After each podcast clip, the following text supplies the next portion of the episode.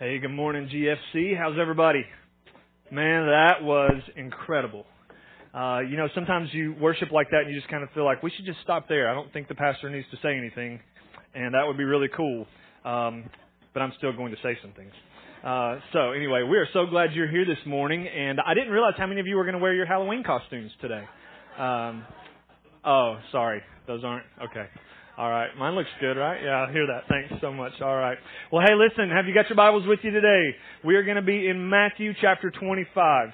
And so if you want to open up there, yeah, you can clap for that. That's fun. We get excited about God's Word, and so that's cool uh, that we can celebrate the fact that God is good. Matthew chapter 25, uh, and we're going to start in verse 31.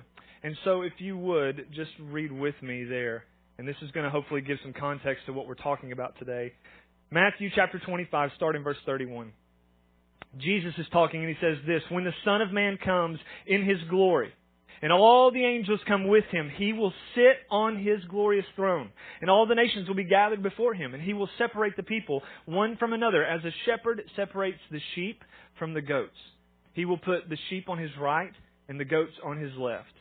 And then the king will say to those on his right, Come, you who are blessed by my Father, take your inheritance, the kingdom prepared for you since the creation of the world. For I was hungry, and you gave me something to eat. I was thirsty, and you gave me something to drink. I was a stranger, and you invited me in. I needed clothes, and you clothed me. I was sick, and you looked after me. I was in prison, and you came to visit me. Then the righteous will answer him, Lord, when did we see you hungry and feed you, or thirsty and give you something to drink? When did we see you as a stranger and invite you in, or needing clothes and clothe you? When did we see you sick or in prison and go to visit you? And the king will reply, Truly I tell you, whatever you did for one of the least of these brothers and sisters of mine, you did for me. Then he will say to those who are on his left, Depart from me, you who are cursed, into the eternal fire, prepared for the devil and his angels. For I was hungry, and you gave me nothing to eat. I was thirsty, and you gave me nothing to drink. I was a stranger, and you did not invite me in. I needed clothes, and you did not clothe me. I was sick and in prison, and you did not look after me. And they also will answer, Lord, when did we see you hungry or thirsty or a stranger or needing clothes or sick or in prison and did not help you? And he will reply, Truly I tell you, whatever you did not do for one of the least of these, you did not do for me. Then they will go away to eternal punishment, but the righteous to eternal life. And so this morning we are in a series that we kind of jump back and forth into and out of periodically uh, that we call You Asked For It. And what we kind of ask you to do as a church and as elders, leaders, we just say, ask us your questions. Everybody, we believe, have, has questions about God, about life, about the Bible. And so we want to hear your questions. Uh, and then we take time when we are between teaching series and different things like that just to try to answer the questions that you submit to us. And so if you have any questions or if today sparked some questions, right on the other side of this wall, there's a little table out there, uh, and you can write out, fill out on a card, write your question, and drop it in one of the boxes, uh, the giving boxes, or bring it to the uh, information desk at the end of the service, and we will uh, try to answer some of those questions. But a question that was submitted to us recently was this What happens at the judgment? Does all humanity get judged, including Christians? And what about those who have never heard about God and Jesus and who never made a decision for him? Well, that's a tough question, right? And so you may not have been the one that submitted that question, but maybe you've asked it before. Uh, maybe it's something that's just kind of on your heart that you've thought about a little bit. Maybe you've done some Bible study for yourself. And so I'm going to tell you this morning from the very beginning uh, that I don't have all of the answers about these things, and yet we're going to see what Scripture has to say about these things and hopefully be able to come at it from a biblical perspective that'll give us an idea about what God says concerning these things. And so the first thing, if you're taking notes this morning and you just want to write some things down, here's the first thing you need to know. Number one is that there will be a judgment. There will be a judgment. And so you can bank on that. Now see, the, the truth is, is that there are a lot of people who live their lives as if that's not the case.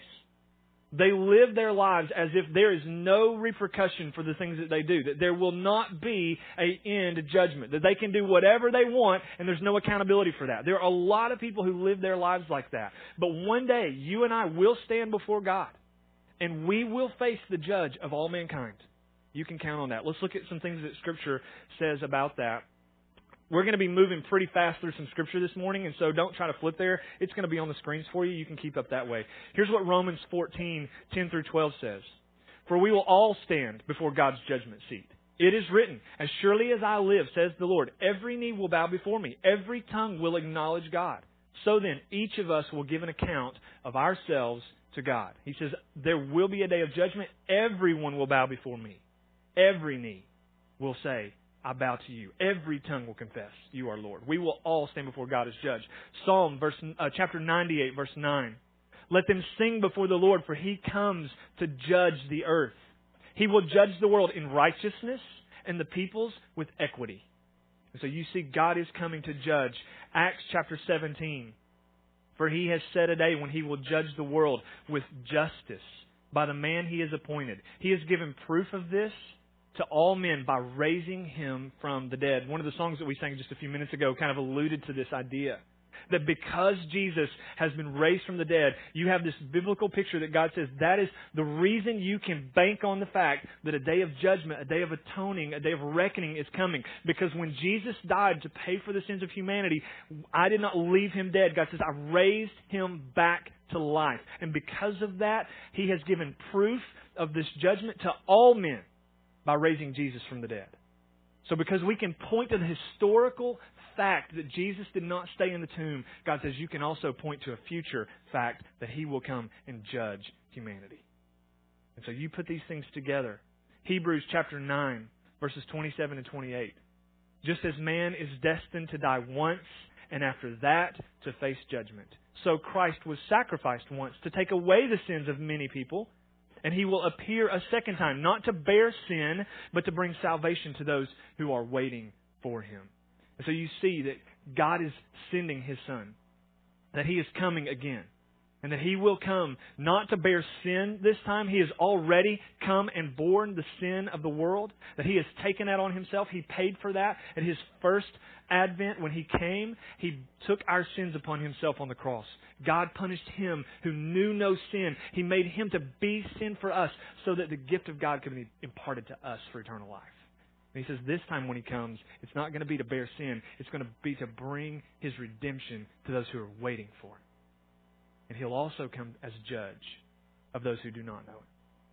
And so we start to think about this, and it's interesting as you look at these passages of Scripture, you see Old Testament and New Testament passages that we've looked at. The Old Testament and the New Testament are clear that a day of judgment is coming for the whole world, both for those who have already died and for those who will still be alive when Christ returns. That he will come to judge the living and the dead. And so to live your life as if there is no future consequences is two things it's foolish and it's dangerous. And if you're in the room this morning and you're thinking through these things, and as you hear me talk about the coming judgment of Christ, that you go, I'm living my life as if that is not going to happen. That there is no God, that Jesus is not coming back, that when I die, I die, that's it, I'm just gone if you're living that way, I would tell you, according to what the Bible teaches, that that's a foolish way to live and it's dangerous. Because you never know when your last breath is going to be. You are not promised another breath today. You're not.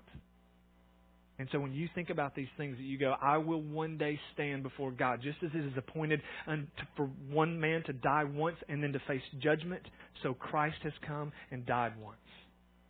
You die, you face judgment. That's the end result. And so we start to look at these things and we can be assured that these things are coming. Solomon wrote this at the end of the book of Ecclesiastes. Uh, it's Ecclesiastes 12, 13, and 14. I don't think this one's on the screen. Let me just read it for you. Now all has been heard. And here's the conclusion of the matter. Fear God and keep His commandments, for this is the duty of all mankind. For God will bring every deed into judgment, including every hidden thing whether good or evil. So you go, here's the deal God knows everything. He even knows the hidden things, the secrets that you think, the thoughts you have in your heart, those ill intentions and the ill will that you bear against other people that nobody else knows about. You harbor it inside, but God knows. He goes, when He comes back, He will judge everything, every thought, whether known or unknown, it's all known to Him. The Bible says that darkness is as light to him. You cannot hide your sin from the Almighty God. He knows it all. He is sovereign over the universe. He is all knowing, and He will bring to light our sin. And so there's some things about that that are really scary when you start to think about it. And for some of us in the room today, that should be scary. And for others in the room, it won't be as frightening, and I'll explain why in just a few minutes. So hang in there with me as we go through this. Here's the next thing that I would say we can be sure that God will judge rightly according to his holiness. Now, here's the thing a lot of people believe, and we mess this up a lot of time. We think in the final judgment, and really any judgment of God, is that we think about justice and righteousness and fairness through our own lens of what's right and fair and just. Right? Uh, that's how we typically approach judging someone. By what I think is right and fair and just, I will judge you and how you live. And I assume that God will also judge you the way that I would judge you. And yet, when we see Scripture, we find out that God judges on His own merit according to His holiness, not our conceived ideas of what's right and just and fair. His ideas of what's right and just and fair, because He is the righteous judge of all mankind. And He judges according to His holiness. So we can be sure that God will judge rightly. So when you stand before God, you can be assured that even if the judgment doesn't go your way, like you would hope it might, man, I hope that I'm going to be with God in heaven forever when I die. And then if that doesn't happen and God says, oh, let's separate the, the sheep and the goats, and you end up on the side with the goats, you can't yell and scream and throw a fit and go, God didn't get it right. Because God will judge rightly according to His holiness. And so let's see what Scripture says about this. And I think that there is a lot of evidence to help us figure this out. Psalm chapter 89, verse 14 says this Righteousness and justice are the foundation of your throne. Love and faithfulness go before you. I have this verse highlighted and underlined and circled and all kinds of stuff in my Bible. I love this one. Because when you think about the fact that the foundation of God's throne, what God sits on for eternity, past and future, the foundation of that throne is what? What does he say? It's righteousness and justice. If that's what God has built all of heaven around, his righteousness and his justice, do we not think that God will judge rightly? That's the foundation of what he believes. And he is faithful. And he is love. Psalm 9, 7, and 8. The Lord reigns forever. He has established his throne for judgment. He rules the world in righteousness and judges the people with equity. Everybody has the same standing in God's eyes. You stand on the same scale of judgment. There's equity in the way that He approaches you in judgment. Now, we're going to talk about how that's different for a believer in Christ and a non believer in just a little while. But when God judges us, you can be sure that He reigns forever and has established His throne for judgment. He rules the world in righteousness. Psalm 96, verse 13. They will sing before the Lord, for He comes. He comes to judge the earth. He will judge the world in righteousness, and He will judge the people in His truth. So the first thing we have to understand is that there will be a judgment, and that God will judge rightly according to not our standards, but His holiness, right? And so when we see these things, we start to go, okay, God is coming. A judgment is coming. And I will stand before Him. So if that's true, that's the case, what happens at the judgment? Because now we're all freaked out, right? Now everybody's like, I don't think this was the best day to come to church. I mean, like, Halloween was spooky enough, and now here we are talking about being before the holy, righteous God of the universe and being judged for our actions and our deeds and our thoughts and even the secret things, ah, right? And so we're a little freaked out. So, what happens at the judgment? Well, let's talk about that for a few minutes. Matthew chapter 25, again, going back to what we originally read this morning. If you're still there in your Bible, look at it with me. Matthew 25, 31 through 33 says this When the Son of Man comes in his glory, and all the angels with him, he will sit on his throne in heavenly glory. And all the nations will gather before him. And he will separate the people from one another as a shepherd separates the sheep from the goats. He will put the sheep on his right and the goats on his left. And so we see this that there will be a separation of those who have accepted Christ as Savior and those who are outside of a saving faith in Jesus. What the defining line, the distinguishing line, the dividing line of this whole thing is, is who knows me? Who are the sheep who follow my voice and listen to me and know me, who have been called into relationship with me, who is in my flock. And who are the goats who are running wild and crazy and doing their own thing? Let's separate these two. So he says, when God comes, he will come and he will divide those who are with him and those who are opposed to him, who are against him. And so when we see this taught, Jesus actually has another teaching that parallels with this. Uh, we're not going to look at it this morning for the sake of time, but if you want to write this down and look at it for yourself later, Matthew chapter 13, verses 23, uh, 24 through 43. Matthew 13, 24 through 43 uh, has a parable that Jesus tells about uh, the parable of the weeds. Um, and so there are people who are living. He, he compares us as humans to seed that's being sown in a field and that there's a guy who sows seed and it's good seed, but somebody comes along later and sows weeds, sows bad seed. And it all grows up together. Well, how are we supposed to handle that? Because now we've got good wheat that's growing, but bad weeds that are growing in the middle of it. And there, people start asking him, should we pluck it all out? And he goes, no, no, no, because you'll pull up the, the good stuff with the bad. So just leave it until the time comes that we harvest, and then we'll separate it that way. So Jesus tells this paralleling story. You can go and get a lot more from that. In fact, Jesus explains some things as you look at it for yourself, and I would encourage you to take time this week to go back and look at that. But the ultimate thing that's accomplished at the judgment is that Jesus will rightly divide those who are true followers of His and those who have not believed on Him for salvation. That's the ultimate goal of the judgment. Let's bring those who are with me to me. Let's separate those who are not against me and away from me. So here's the next part of the question that was asked Does all humanity get judged, including Christians? Because I thought once I came into a saving faith in Jesus Christ that I didn't have anything to worry about anymore. There's no judgment for me, right? Uh, and so we're going to look at some passages of Scripture that help us figure this out. But does all humanity get judged, including Christians? The answer is yes. And if you're writing this down, just write these things down. Yes, but there is a different judgment for Christians and non Christians. There's a different type of judgment that comes for the believer in Christ and for those who are not believers in Jesus Christ. And so we're going to look at what that says. And here's what we need to understand. This will be another great thing just for you if you're taking notes today. We are all accountable to the Creator for our conduct. All of us. You are accountable to the Creator for your conduct. I am accountable to the Creator for my conduct. Whether good or bad, you will stand in a form of judgment according to what you have done. And yet, there are also things that we're going to see that we will be forgiven of the things that we have done if we are in Christ because Jesus has taken our punishment upon him. And so we're going to look at how all this balances out. But we are all accountable to the Creator for our conduct. Here's the first thing that I would say regarding this part of the question. Number one, the lost are judged according to what they have done apart from the forgiveness of Jesus. That's the first thing.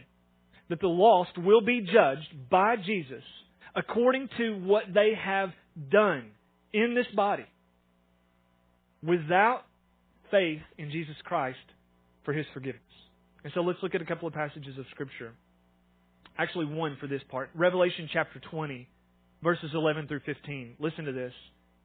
Then I saw, this is John, who's on the Isle of Patmos, and God is giving him a, a vision, a revelation of the future, of what is to come. Here's what he says. Then I saw a great white throne and him who was seated on it, being Jesus. And earth and sky fled from his presence, and there was no place for them. Can we just stop there for a second? This is not a day that everybody's going to be jumping up and down and screaming and shouting and being excited about, right? If someone comes into our universe, into our airspace, into uh, the stratosphere, and when he does, the sky runs away, you're probably finding a place to duck a little bit as well this is a terrifying moment. Now, I don't know that that's going to be necessarily the case for those of us who are in Christ. I think we will be celebrating this. But if you are not in Christ, this is one of those moments where you are running for your life. And the reason that I think it's true in that way, in that regard, that because we're believers in Christ, we won't necessarily see it that way, is that every other passage we've read so far, have you noticed a theme throughout it? I started noticing this this week. Everything that talks about when Jesus comes said, and he comes with singing that we sing as He comes. And yet, when He comes, the earth and the sky flees from His presence. Isn't that astounding? And so when he comes, it's going to be amazing. It's going to be scary. And John continues to say, And I saw the dead, both great and small, regardless of how powerful you are or how insignificant you are. John says, I saw them all. The mighty, powerful people of the world and the insignificant people of the world, I saw them all, and they were all brought before God. You're not any better or any worse on the day of judgment than anybody else, regardless of your status while you live on this world. Regardless of what position you hold and maintain, God sees you with equity, remember? That He holds you accountable for the same. And so when we see this, it says, I saw the dead, great and small, standing before the throne, and books were opened. And then another book was opened, which is the book of life. Now the dead were judged according to what they had done as recorded in the books. Remember? God is God knows all of our our sinful th- uh, deeds, even the secret things. He goes, there are books, plural. Did you count that one? Books. And I saw books open. And when he starts reading about the books, it's all the things that we've done. All the things that people outside of a relationship with Christ, he's cataloged them all. He goes, here they all are. Now I don't know how this works for John in you know first century going yeah and there were books. I've always kind of envisioned there being jumbotrons, right? And it's been like, hey, let's now watch your life unfold in front of everybody. That's a terrifying thought, by the way, right? The secret things that you've done that nobody knows about now on display for the world to see, right? And so you go, man, this is crazy. But he says there are books that were open, and then there was another book. The dead were judged according to what they had done as recorded in the books. And the sea gave up the dead that were in it, and death and Hades gave up the dead that were in them. So the people who have already passed away, who have already died, and each person was then judged according to what he had done. And so you go, all of our deeds come back to be judged against us if we are outside of faith in Christ. Then death and Hades were thrown into the lake of fire. And the lake of fire is the second death. And if anyone's name was not found written in the book of life, he was thrown into the lake of fire. And so you go, here's the deal. Lots of books get opened that have all of our deeds and we're judged according to those things, but then there's one book, there's another book, and you're like, hallelujah, thank you for the other book. That God pulls out that book, and on this one he just goes, where's your name? Let's find it. There you are. Close the book. You come over here. Your name's not in the book. You stand over here. Let's read from the other books all the things you've done. And you will be judged according to what you have done in this body. And so God says when those things start happening, we start to figure out that we're not as good as we thought we were. So let me ask you a question. Are you depending on the good that you've done in this life to get you to heaven? Because here's where a lot of people in our world are living. I'm actually a pretty good person. I think if I died, I'm better in the ledger of good things than in the ledger of bad things, and so God will grant me access into heaven. I've done more good. If you put the scales of justice, I've done more good than I've done bad, so God will grant me access into heaven. And we're living as if our good deeds will grant us access to God. And if you're living that way, let me just kind of give you some thoughts this morning about what God says about these things. Because there's a big problem with this. Here's the problem that isn't the standard God, God has set forth for anyone to get into heaven. You cannot find anything that says, and if you're good enough, I'll let you into heaven. Not according to the teachings of the Christian Bible. Now, if you want to base that on some other religious uh, passage or other religious book, then you go for that. But we believe that this is the Word of God given to us by God to base our life on. And so when we think about the Word of God and the truth of God, we start to see that goodness is never something that God says, if you're good enough, I'll let you in. And yet we live our lives as if that's the case. Well, I'm basically good. I'm pretty good. I do more good than bad. So let's just base on my goodness how I get into God's heaven. But that's not the standard. The standard, what is the standard? The standard of God is holiness. God's standard has always been holiness. You live your life holy, in perfect holiness, I'll let you into my heaven. Problem. None of us have done that. The Bible says in Romans 3:23 for all have sinned and fall short of the glory of God. All of us. There's no one who does right. Not even one. And so God says, you can't base your goodness as the measuring rod to get you into heaven. Here's the second part of that question How do you know how good is good enough? Like, what's your standard of goodness to get into heaven? What if you're living your life and you go, you know what? I'm pretty good. I'm better. I'm more good than I am bad. And if I compared myself to Joel, I am way better than Joel is.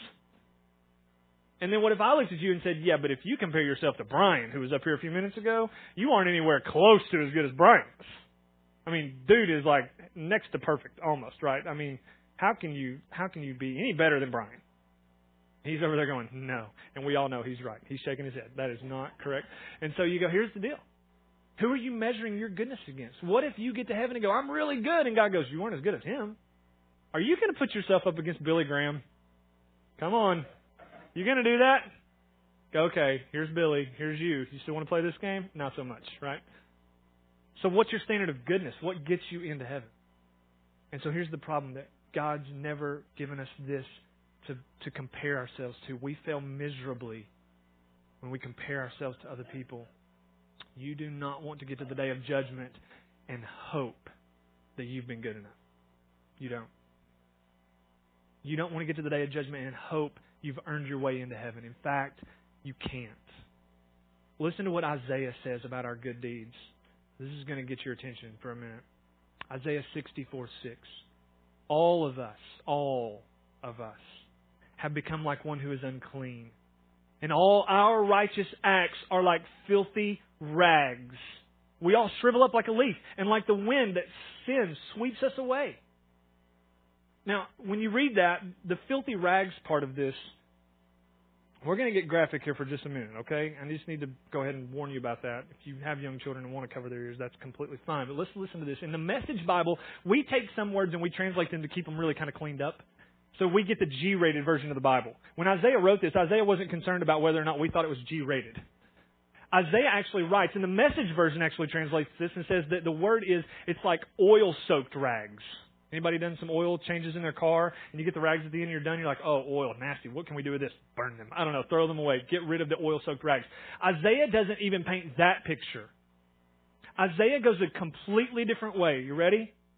When Isaiah writes this, the old the, the Hebrew word he uses for this passage, filthy rags, is menstrual rags. Isaiah goes, Your good deeds are bloody tampons. Sorry. That's what Isaiah paints the picture as. He says, You're painting a picture of you're going to stand before God and go, I think I was pretty good. Let me wave around my goodness. And God's going to go, Put the bloody tampon down. And I know that's weird and gross and disgusting, and maybe you're offended by that, but that's what Isaiah writes and says. And when we think about this in the terms of God and His holiness, He goes, Your goodness, your best is blood soaked rags. That's your best. You're going to stand in judgment and wave that around and go, Here's my best. Look how good this is. Just put it down. It's disgusting. Your best isn't good enough. So, what do you need? You need someone else who will say, My best will be good enough for you. And that's where Jesus comes into the picture. So let's look at a couple of things together. Because at the judgment of non believers, that'll be based on their actions outside of a saving faith in Jesus Christ. And they'll be condemned by their actions. Because remember, the standard God expects is complete holiness. Now, believers in Jesus, those of us who have come into a saving faith in Jesus Christ will also have a judgment before God. You go, wait a minute, I thought there wasn't going to be a judgment. Well, yes, there is. But we're judged according to the work of Jesus on our behalf, not on our own works.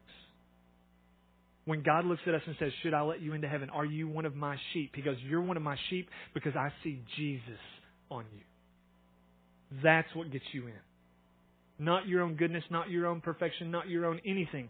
Jesus gets you in. And so, as believers in Jesus, the work He's done on our behalf is imputed to us. Now, that word imputed means this to think of some to think of something as belonging to someone and therefore causing it to belong to that person. Okay? Imputing something means to think of someone as belonging, something as belonging to someone, and therefore causing it to belong to that person. So let's, parents, take an illustration from Halloween last night.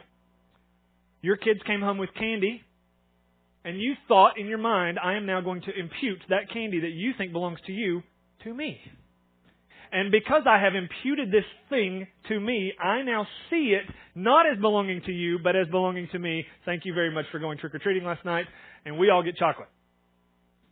That's the imputation of Christ. He says, the thing that I think, the death of Jesus on the cross, when he suffered and bled and died on your behalf, God punished Jesus and he put that punishment on him and he sees it as your sin being given to Jesus and Jesus taking your sin and the holiness and the righteousness of Jesus being imputed to you. I'm going to take your sin and put it on Jesus. I'm going to take his holiness and I'm going to put it on you. So when God looks at you as a believer in Christ, He doesn't see your messes. He doesn't see your sin. He doesn't see your mistakes. He sees the holiness of His Son, Jesus, imputed to you, given to you. And it cannot be taken away. That's the good news of the powerful news of the gospel. And so when we see this, we see, you know what? God thinks of Adam's sin as belonging to us. But when we come into a relationship with Jesus Christ, he thinks of the justification of Jesus as belonging to us. He takes Adam's sin away. He puts Jesus' holiness on us. He clothes us with the righteousness and the holiness of God. And so when we stand at the judgment, get this. When we stand at the judgment, we don't need to fear the judgment. Let me give you a couple of passages. You can write that one down because that's really good news for you as a believer in Christ. You do not need to fear the judgment. Let me read a couple of passages for you. 1 John 4:17. This is how love is made complete among us, so that we will have confidence on the day of judgment. Because in this world, we are like Christ. Because you can stand on the day of judgment and you can have confidence. Because in this world, you look like Christ. God sees Jesus on you. Jesus has been imputed to you. You look like the Son. And so you don't have to be worried. Romans 8 1. Therefore, there is now no condemnation for those who are in Christ Jesus, because through Christ Jesus, the law of the Spirit of life set me free from the law of sin and death. So as you can stand before God at the day of judgment, and there's no condemnation for you. You've been set free. Okay, so what does happen to believers at the judgment? How are we judged? How do believers find judgment in Christ?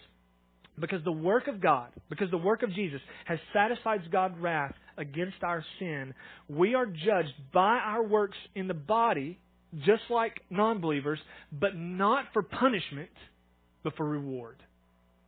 Here's what happens at the judgment for believers you are not punished by the deeds of your body for, for punishment. You're not judged for punishment you're judged for reward. So you go, okay, that's a little different. I'm actually kind of excited about that. Reward sounds good. Let's talk about that for a minute. So let's look at some passages of Scripture that help us figure this out. Again, Matthew 25, 31 through 40. This is the passage we started out with. When the Son of Man comes in His glory and all the angels with Him, he will sit on his glorious throne. All the nations will be gathered before him, and he will separate the people as uh, one from another. As shepherd separates sheep from the goats. He will put the sheep on his right, the goats on his left. Then the king will say to those who are on his right, These are the sheep, Come, you who are blessed by your Father, take your inheritance the kingdom that's been prepared for you since the creation of the world. For I was hungry and you gave me something to eat. I was thirsty and you gave me something to drink. I was a stranger and you invited me in. I needed clothes and you clothed me. I was sick and you looked after me. I was in prison and you came to visit me. And then the righteous will answer him, Lord, when did we see any of these things? And he will say, Truly I tell you, whatever you did for one of the least of these brothers and sisters of mine, you did for me. And so when we start to see this, we go, you know what? When Jesus comes, I love what he says in verse 34. The king will say to those who are on his right, Come, you who are blessed by my Father, take your inheritance, the kingdom of God that's been prepared for you since the beginning of the age. And so when we're judged and he stands and he separates us, his judgment is not bad Christian. I can't believe you did all those wicked, horrible things. He says, You come and you take your inheritance. Here's what I have for you. You get to be my child you are an heir of God. You are a co heir with Christ. He says, You get everything. You get it all. Come into your inheritance. Because because of the things you did in your body, and this is not an earning of salvation. I want to talk about that in just a minute. That the works that we do after salvation, they'll be tested. He goes, You fed me, you clothed me, you saw me in prison, you visited me, I was thirsty, you gave me something to drink, I was hungry, you gave me food. And he goes, All of those things are great, but they did not earn your salvation. You didn't do all those things, and I went, Man, that guy is so cool. I'm going to give him Jesus. Because you did those things because of the work of Jesus and the existing relationship of Jesus in your life. And so there's going to be part of our judgment that what we do after salvation that will be tested. And he says those are the works that are done according to the, our love of God, our love for our neighbor. Listen to what happens in 1 Corinthians chapter 3, verse 11 through 15. He says, No one can lay any foundation other than the one which is already laid, which is Jesus Christ. In other words, there's one foundation. Salvation is Jesus. That's it. You cannot build another foundation and go, well, Jesus is a good foundation, but look at this over here. I built my own foundation for salvation. It's goodness. Or it's my athletic ability. Or it's my intelligence. Or it's whatever. He goes, no, no, no. There's one foundation. It's Jesus. But if any man builds on this foundation using gold and silver or costly stones, or maybe even wood, hay, or straw, his work will be shown for what it is. Because the day, the day, when he talks about the day, that's the day of judgment. The day of judgment will bring it to light. It'll be revealed with fire, and the fire will test the quality of each man's work. If what he has built survives, he will receive his reward. If it is burned up, he will suffer loss he himself will be saved, but only as one escaping through the flames. So you see, okay, here's the deal. Once we're in Christ, we do works in our life. We see people hungry, we feed them. We see people thirsty, we give them something to drink. We see people in prison, we go and visit them. We see people needing shelter, we give that to them. We take care of those things. And he goes, those things are all works of salvation, not works for salvation, works of salvation. Jesus has been so good to me. He has saved me. He's changed me. And therefore, because of that, I will work on His behalf to do His kingdom things on this earth. And as I do those kingdom things, God says that's like building on the foundation. Jesus for salvation. Now let's build stuff up. All these things that you do. Some of them are are uh, precious. They're gold, they're silver, they're precious jewels. He goes, You build those things up, those are everlasting. Some of the things that we do, however, in our life, even as believers, God says, those there are some things that you're going to do, and they're just not going to stand the test of time. It's wood, hay, and straw. And when the day of judgment comes and fire comes on everything, the things that will stand are these things you did that were really God centered, Christ honoring, God driven things. The things that will burn up are the things that you did that it was like, ah, that was a good thing to do, but it had no value for Christ at all. It was probably more on your own benefit of going, I can really get ahead if I do something here. Because that'll stuff will burn. And you'll still be saved, but it'll be as one who escapes through the flames. Because what do you want your life to be when, when Christ comes at the judgment? And he says, step into your eternal reward. I'm going to bring everything to light. Do you want to have built on the foundation of your salvation of Christ with things that are going to burn up? Or do you want to do kingdom minded, God centered things that are going to stand the test of time and result of reward for you for eternity? Because that's where things are going. So, the work that we do after salvation will be tested. And those that are done according to our love for God and our love for our neighbor are the ones that will be gold, silver, and precious stones. And those will merit rewards in heaven. Now, here's the last passage of Scripture Revelation chapter 18. Revelation um, 11, 16 through 18, excuse me, says this, And the 24 elders who were seated on their thrones before God fell on their faces and they worshipped God, saying, We give thanks to you, Lord God Almighty, the one who is and the one who was, because you have taken your great power and you've begun to reign. The nations were angry and your wrath has come.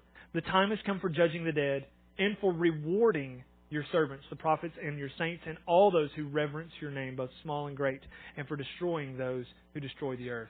So you go look, Revelation, John says, we don't fear the judgment because when the judgment comes, he says, the time has come for you to judge the dead and for rewarding the saints and the prophets and those who revere your name. Because when we come and we stand before the judgment of God, it's not for punishment, it's for reward. Because I want to judge what you've done in this life so that I can reward you. And so when you step into the eternal inheritance of heaven, I have blessings for you. I have reward for you. So build on that foundation of your salvation by doing works and things that are blessings to people and that bring the kingdom of God to this world. Now, I confess I don't know how all of this works. I don't understand it completely. I don't have all of the answers. But I think you can just simply take from Scripture and say, this is what the Bible says. This is how we can look at it and address it. I don't know what the rewards look like. I don't know that we get anything that people are going to be in heaven going, wow, look at that. That's awesome. You got that? That's crazy. Now I'm jealous. I don't think we're going to be there because I think jealousy is a sin and I don't think sin's going to be in heaven. And so I think we're going to place, there are other passages that talk about the things that we're blessed and given are like crowns to us and we're going to lay our crowns back at the feet of Jesus. So we're going to turn everything back over to Him anyway. The joy and the reward of heaven is Jesus. Not the mansion, not the crowns, not the blessings, Jesus. That we will be in His presence forever. That's the rule. And so when we think about this, there's a last question, and I wish we had a whole lot more time to answer this. But the last part of the question that was asked was this What about people who have never heard of Jesus? And it usually goes, it wasn't asked this way, but it typically goes, What about the good person in Africa that just never heard about Jesus. The good guy in China or Japan or Ecuador or Alabama or wherever good people live. What about those people that ne- just never heard? Well, here's what the Bible points to. In the Bible, ignorance does not equal innocence. And while this is a hard truth for us to grasp, the fact is, is that when we inherited our sin nature from Adam. Again, Romans 3.23 says that all have sinned and fall short of the glory of God. Because you've inherited a sin nature from Adam, you can be clueless about God, and yet you can be guilty of your sin according to the Bible. And so when we think about people who live without the knowledge of Scripture, without the knowledge of God, without the knowledge of Jesus, it should break our heart. Not that, that they've never heard, but that we're not going and telling them. So we need to go Jesus called us to that. The commission was to go and make disciples and baptize people in the name of the Father and the Son and the Holy Spirit. Why do we say that? Well, here's the truth. Last illustration I'll wrap up is this that if if people got a free pass into heaven simply because they had never heard of Jesus, like let's just say that was the case. No one who's anyone who has never heard of Jesus just gets free access into heaven because God looks at them and goes, "You never heard. I, I'm so sorry. You here, just come on in." Doesn't matter how you live, doesn't matter what you thought, doesn't matter how you were. You never heard, so come on in. Let's just pose it this way. If that were the case, what's the worst thing you can do for someone who's never heard about Jesus? Tell them about Jesus. Like if you go on a mission trip and you go, here is a group that's unreached, never heard the gospel, and you proclaim the gospel to them. And some believe, but some don't. Guess what you've done to those who don't believe? You have condemned them to hell because now they have knowledge of the gospel.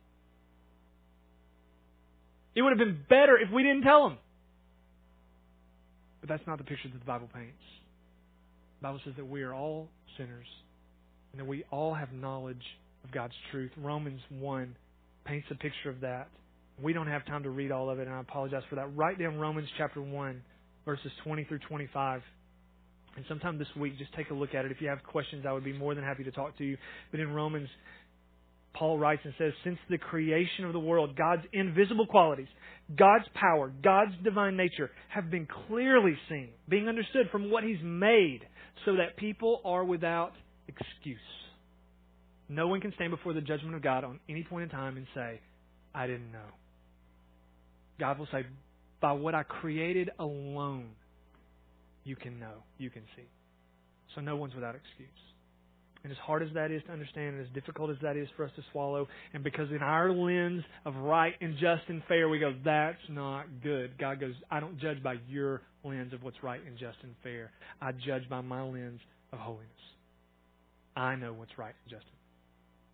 And so this morning, here's what I would say. If you are someone who has lived your life to this point and you've just thought, man, I am, I'm just hoping that I'm good enough. I think I've done enough good and not as enough, not as much bad, so that when I die, God will give me access to heaven. If that's you today, man, I hope you hear the truth of what the Scriptures say. That you understand that God is not judging you based on your goodness; He's judging you based on His holiness. But that He does not desire for you to die apart from Him. He wants to have a relationship with you. The Bible says that God has been patient so far in coming back because He is wanting no one to perish. He's waiting. He's been patient. But a day will come when the patience wears out and when He will return and He will judge. What will you say on that day? Because the truth is that the Bible says every knee will bow and every tongue will confess that Jesus Christ is Lord to the glory of God the Father. But you must make that decision for yourself in this life, not at the day of judgment. It's too late then. It's too late. You can't stand before God and go, oh, now I want Jesus. I watched the sky get ripped open and you come back on a throne crazy. Now I want Jesus. No, it's too late. You need to make that decision today. Today is the day of salvation. Today is your opportunity to invite Christ into your life. And so here's what I'm going to do as we close. I'm going to invite the band to come back up, and as they do, I'm going to ask us, just if you will, to bow your head, close your eyes. We're going to pray together. And as we pray together, I just want you to know that in this moment, you have an opportunity. You have the chance in this moment to surrender your life to saving faith in Jesus Christ. And so as you close your eyes, we're just going to pray, and I'm going to ask you, if you will, in this moment, just to be honest with yourself about saying, I need a Savior in my life. I'm not good enough. I'm not worthy. I can't do this. I need Jesus. And if that's you today, don't leave this place without inviting Christ to come into your life to forgive you of your sins and to be your Savior. God is waiting to impute the righteousness of Jesus onto you, to remove your sin from you. He's placed the sin of humanity on Jesus at the cross and He's punished it. But now it's like a gift that's being handed out to you. You have to accept it. God's holding it out saying, Here's the gift of salvation. It's free. You just take it. And in this moment, I want to encourage you to do that. And so, if you would be honest enough with yourself, with nobody looking around the room, I want everybody just to close your eyes. We're going to pray. If you would be honest enough with yourself and with us in this place this morning, just me, I'm just you and me in this room. If you would raise your hand just to indicate to me, I need to invite Jesus into my life.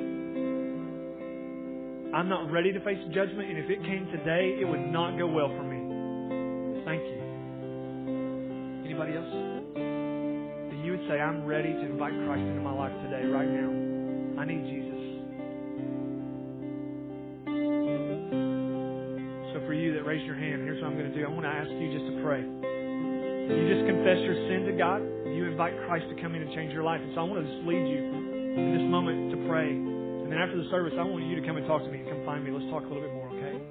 Will you just say something like this? There's nothing magical about this prayer, but just say something like this God, I need you. I confess that I am sinful and that I cannot get to heaven without you and the forgiveness that you offer me. Will you forgive my sin? And will you allow me to have a relationship with Jesus that ensures I will live with you forever in heaven? Thank you for your forgiveness. Thank you for your salvation.